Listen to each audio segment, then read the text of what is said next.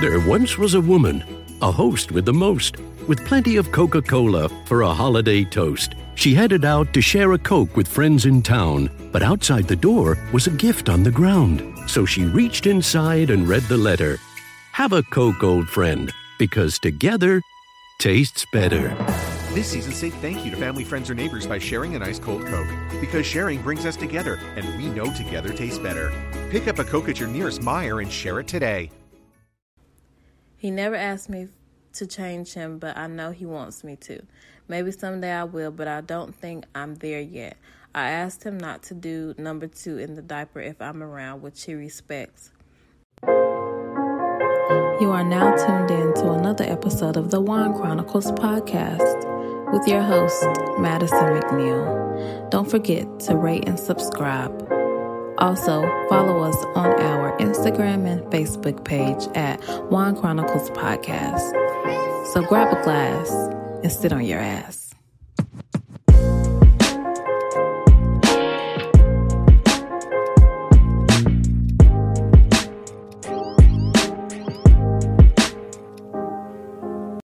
Hi, guys, and welcome back to another episode of Wine Chronicles Podcast with me, Madison McNeil. And, guys, today I am drinking on Sauvignon Blanc. It is Matua. I think I'm saying it correctly. This is the wine that I get um, all the time from Food Lion. And I actually got this from CVS this time, but it is uh, from New Zealand New Zealand, and it has, let me tell you, the uh, alcohol percentage is 13%. And it's just in this uh, blue and silver bottle. Well, the label is blue, white, and silver. I drink it. It is not a sweet wine. It is Sauvignon Blanc, so that is a pretty a strong wine and it is white wine as well. So if you are into sweet wines, you might not want to try this, but if you're into like those type of wine um, wines that get you a little bit to where you need to be with just one glass of wine, this is the type of uh, brand that you need to go try out. It was about I think it was about fourteen ninety nine maybe but yeah, I always get that when I know I need to get um, I need a little bit more of a wind down that night or that day, or maybe for it'll last me for the rest of the week. I, I sip on it because it's enough for like one glass, not even a full glass, maybe like half of a glass, and I'll be fine.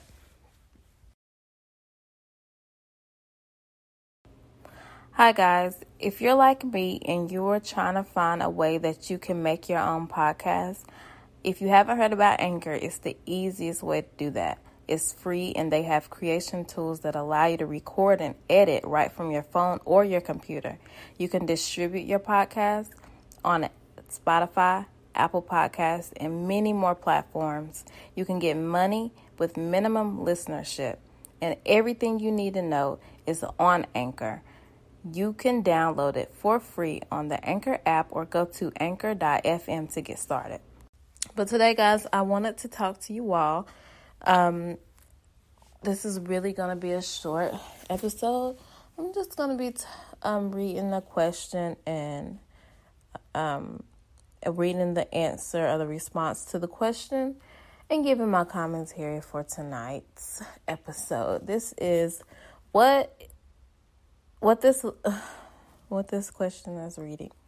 I don't know why I always do that. Like I can't get this shit correctly. But anyway, what is the most disgusting thing you have ever found out about your spouse? All right. this is going to be interesting. So, this lady says, I love my husband very much. He's not very tall, but is quite strong. I don't think he knows how attractive he really is. He's a physical plant manager and very handy. On weekends, he still rides his BMX bike at the skate park. Even though he's 27 years old, all he ever wants for his birthday are elaborate Lego sets. Our relationship is strong. Elaborate Lego sets. And he's 27 years old. And he rides his BMX bike on the weekends to a skate park. Okay, all right. Continuing. His ass, he accidentally airdropped a picture to my phone last January. We were sorting vacation photos. The photo is of him in the bathroom mirror. All he's wearing is a diaper. When he realized what he'd done, his face turned red. It looked like he was shivering. He wouldn't look at me when I asked him why would he wear a diaper. I left the room because he wouldn't talk to me, and I felt very strange in the situation, very surreal. Later, when I walked by the bedroom, I heard him crying softly. I never heard him cry before. I went in and sat next to him on the bed and gave him a hug. I felt all of his strength in that hug. I understand about people having kinks, although I don't think I have one myself. I understand that for him, this is a part of his sexuality that he doesn't have much control over. It took me a while to not feel weird about it. He's never asked me to put one on, which I'm glad about. He wears them now around the house sometimes. Just a diaper and a t shirt. It's okay with me. It enhances the feeling that I had about him already, that a part of him never grew, grew up, that I protect him. He never asked me to change him, but I know he wants me to. Maybe someday I will, but I don't think I'm there yet. I asked him not to do number two in the diaper if I'm around, which he respects. I know he does when I'm away because the house Always smells funny when I get back. It's okay. He steals my Petey. Finding this out about him was hard because it's so alien to me, but in a way, it strengthened our relationship. Sorry. There are no more secrets.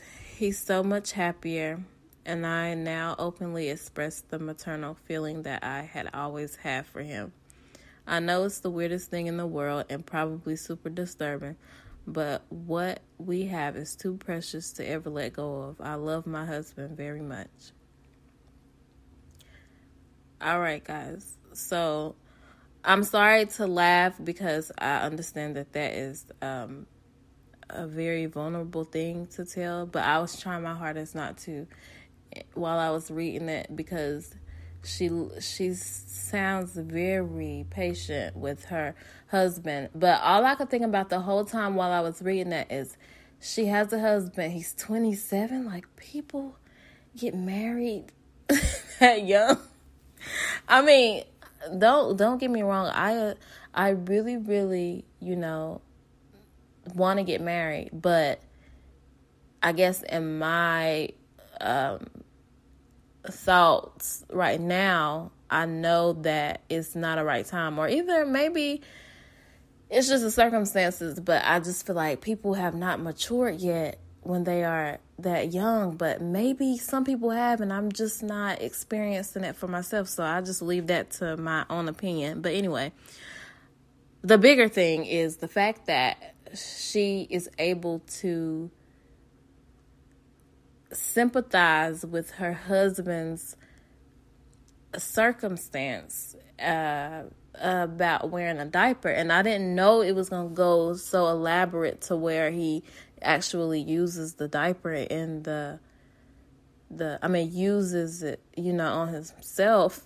um I'm sorry, I'm laughing again. I I literally don't mean to laugh because if somebody is listening to this and they, you know, that's their cup of tea, you know, to each his own. I don't judge. But it is a little bizarre when you think about it. But people have those type of kinks, like the woman said in her story. You just don't never you never know what it is. So I can say I don't know if I don't think I'm a type of person that has a um something that's that, you know, far like far fetched uh, it's not something I don't think I I don't think I have something like that. I I just think I'm pretty normal with the OCD and whatever, but so I just I think that it's crazy. Like I said, when I'm reading these things, I'm reading them for the first time along with you guys. That's why I, was trying um to hold myself together a little bit, but he evidently has a diaper fetish. He's not, you know, doing anything so terrible. It's just he's just in his own um, zone. It's not like he's being even more bizarre with this type of fetish that he's doing. But, you know, as long as his wife is able to help him throughout it, I think it's fine. So, guys, in light of Halloween, since it is tomorrow, I'm going to read you guys a scary story on this episode. So, this episode or this story is called This New Old House. It is by Bat 2 of Hell 821. Okay. All right, so we bought an old house, my boyfriend and I. He's in charge of the new construction, converting the kitchen into the master bedroom, for instance, while I'm on wallpaper removal duty. The pre- the previous owner papered every wall and ceiling. Removing it is brutal but oddly satisfying. The best feeling is getting a long peel, similar to your skin when you're peeling from a sunburn. I don't know about you, but I kind of make a game of peeling on the hunt for the longest piece before it rips. Under a corner section of paper in every room is a person's name and a date. Curiosity got the best of me one night when I Googled one of the names and discovered the person was actually a missing person. The missing date matched the, the date under the wallpaper. The next day, I made a list of all the names and dates. Sure enough, each name was for a missing person with dates to match. We notified the police, who naturally sent out the crime scene team. I overheard one text say, Yep, it's human. Human? What's human? Ma'am, where is the material you removed from the walls already? This isn't wallpaper you're removing. So, of course, we all know what it was skin. And that is not a scary story. That's just creepy. Um, yeah, it's just creepy. So I'm gonna read you guys another story. It's called I Hate It When My Brother Charlie Has to Go Away by Horror in Pure Form. I hate it when my brother Charlie has to go away. My parents constantly try to explain to me how sick he is, that I'm lucky for having a brain where all the chemicals flow properly to their destination like undammed rivers. When I complain about how bored I am without a little brother to play with, they try to make me feel bad by pointing out that his boredom likely far surpasses mine, considering he's confined to a dark room in an institution. I always beg for them to give him one last chance. Of course, they did at first. Charlie has been back home several times, each shorter in duration than the last. Every time, without fail, it is it all starts again. The neighborhood cats with gouged out eyes showing up in his toy chest. My dad's razors found dropped on the baby slide in the park across the street. Mom's vitamins replaced by bits of dishwasher tablets. My parents are hesitant now, using last chances sparingly. They say his disorder makes him charming, makes it easy for him to fake normalcy, and to trick the doctors who care for him into thinking he is ready for rehabilitation that I will just have to put up with my boredom if it means staying safe from him. I hate it when Charlie has to go away. It makes me have to pretend to be good until he is back. Oh, wow, I just got it. So he was using his little brother as a pawn, and he was the one that was doing those things to his um his parents. What? That is so crazy. But yeah, such a good story because I would have never thought that as I was reading and I was like, okay, well, this is not scary, but interesting to say the least. The least. But so, guys, I hope you guys have a wonderful Halloween. I am probably not going to be doing anything, which is the same that I did last year and the year before that in the years before that. So, uh, be safe out there. If you're going trick or treating, I prefer you to go to a trunk or treat or somewhere where it's at a church and or maybe just go get your own candy and just stay up and eat chocolate and popcorn and watch scary movies. Something, but I don't really think we should be passing out candy unless we're going to be using gloves, but you can use gloves all you want, but really is it sanitary? So let's just think about that. But I do hope you guys have fun, be safe, and be creative with the costumes. That's one thing we can at least do for this year at Halloween. So we will chat soon, and thanks, guys, for tuning in.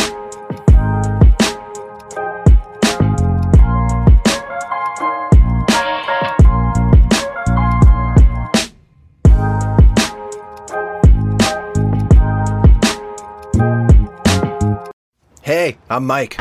And this year, thanks to Metro, nothing's getting between me and my holidays. As a rideshare driver, I know a thing or two about going the extra mile, and Metro's helping me go even further. Metro covered the switching fees and gave me and the family high speed data for only $25 a line for four lines. Plus, we scored four free Galaxy phones from Metro just for switching. Now, we can all get in the holiday spirit streaming our favorite tunes and ring in the new year over video chat with family and friends. You work hard. Switching to Metro isn't. This season, there's zero fees to switch. And right now, enjoy Metro's lowest price. Just 25 bucks a line for four lines, plus four free Samsung Galaxy phones when you switch. I'm Mike, and that's how I rule my holiday with Metro.